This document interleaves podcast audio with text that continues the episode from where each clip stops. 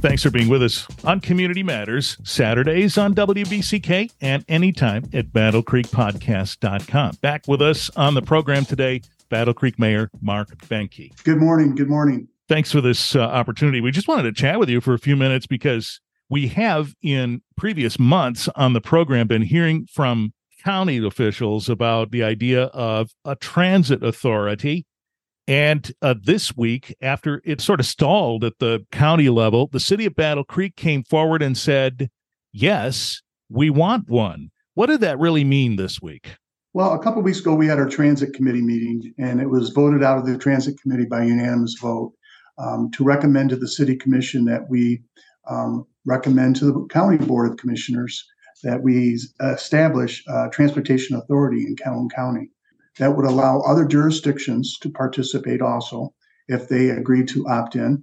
And it would allow those jurisdictions that do not feel that it would be effective for their counties to opt out, which, you know, I can understand. Some of the counties are very small.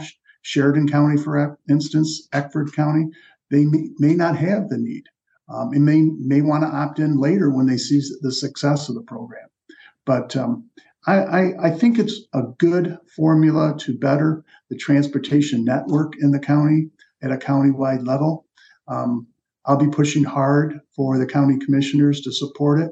I believe the cities of Springfield, Battle Creek, uh, Marshall, and Albion are very much in favor of it. And uh, now it will be up to the committee that is established by the Calhoun County Board of Commissioners to establish their bylaws, to work on their formula for funding, to make it sustainable, and to really work with the people of Calhoun County to establish for the first time ever a transportation authority. Yeah, now folks listening might remember uh, back in April and May, we we talked with uh, Commissioner Frisbee from the county and Kelly Scott, county administrator, about uh, the nature of all this. Of course, the idea behind it being to create more options for transportation for folks, which we know can be difficult. Uh, and this is an option to do that, to make this countywide authority, but still give uh, municipalities the opportunity to opt in or out. Do you think, Mark, that this this endorsement of sorts from Battle Creek helps others make a decision, other municipalities, whether or not they want to be a part of it? I believe it helps. I really do. Um, if you look at Battle Creek, we're the largest municipality in the county with 52,000 plus uh, citizens. So we're a, a, majority of, of the county. I think we're at 135, maybe 140 altogether.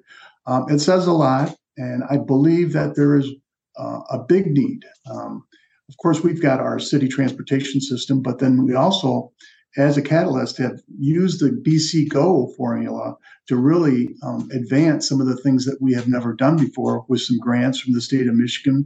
We received a grant from one of the largest employers in the city of Battle Creek that helped us purchase two more vehicles. So now we run four vehicles, and these four vehicles are used all the time in and out of Battle Creek. Um, we even go into Bedford Township, Emmett Township, Penfield Township, City of Springfield. Uh, so we know it's effective. We know it can be um, used to the best of its ability. What's the biggest difference between the way the city's running transit now and how it would be run under a county transit authority? The burden shifts to the county. Is that fair to say? Uh, yes, um, the burden will shift to the county because they'll be the authority and they'll operate it. Now, some of the assets that the city has, for instance, the four BC Go vehicles, will go to the authority, and then they'll receive the subsidies from the state and federal government in order to make um, their budgets more efficient and effective and it's sustainable. Um, they may grow that. I'm not sure the number. They have three scenarios developed right now. Uh, it would be a low one, a medium, and a high end uh, transportation network system I probably lean towards the low end, to be honest with you, to start out, just to make sure that we do things right. Mm-hmm. Um, no one wants a transportation system that's going to cost a lot of money. And uh, we, we need to come up together as an authority at some point in time. And those nine members will make the decision of what the millage rate will be and what they'll go for for the vote of the people sometime in 2024. Yeah, that's a whole other conversation, I suppose. Uh, the millage to support it, and right. and all of that. But uh, or wherever they get the money, they may have a funding formula from some other location. Too. Interesting. Yeah, but mm-hmm. usually it's a millage uh, formula. So, do you feel that this model could help bolster transit in Battle Creek in a, maybe a way that is difficult to do now? I think the biggest benefit will be to the employers in the area that can't get their employees to work um, with transportation that is out there today. Our bus system is a nice bus system. We have the buses going where they need to go, but they're always not reliable. And sometimes they're not the most efficient way of getting employees out to Denso or out to TRMI or out to Prairie Farms. There's some of those locations that need daily transportation of employees in that area. And what they plan to do with the BC Go is team up with people in certain geographical areas in order to get them to work. So that's where it's going to be more effective than the transportation network that we have now.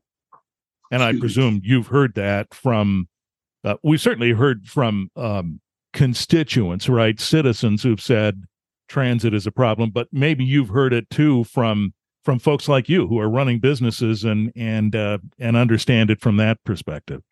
Yeah, uh, sitting on BCU board of directors, we hear it a lot from the employers. Denso is the biggest one.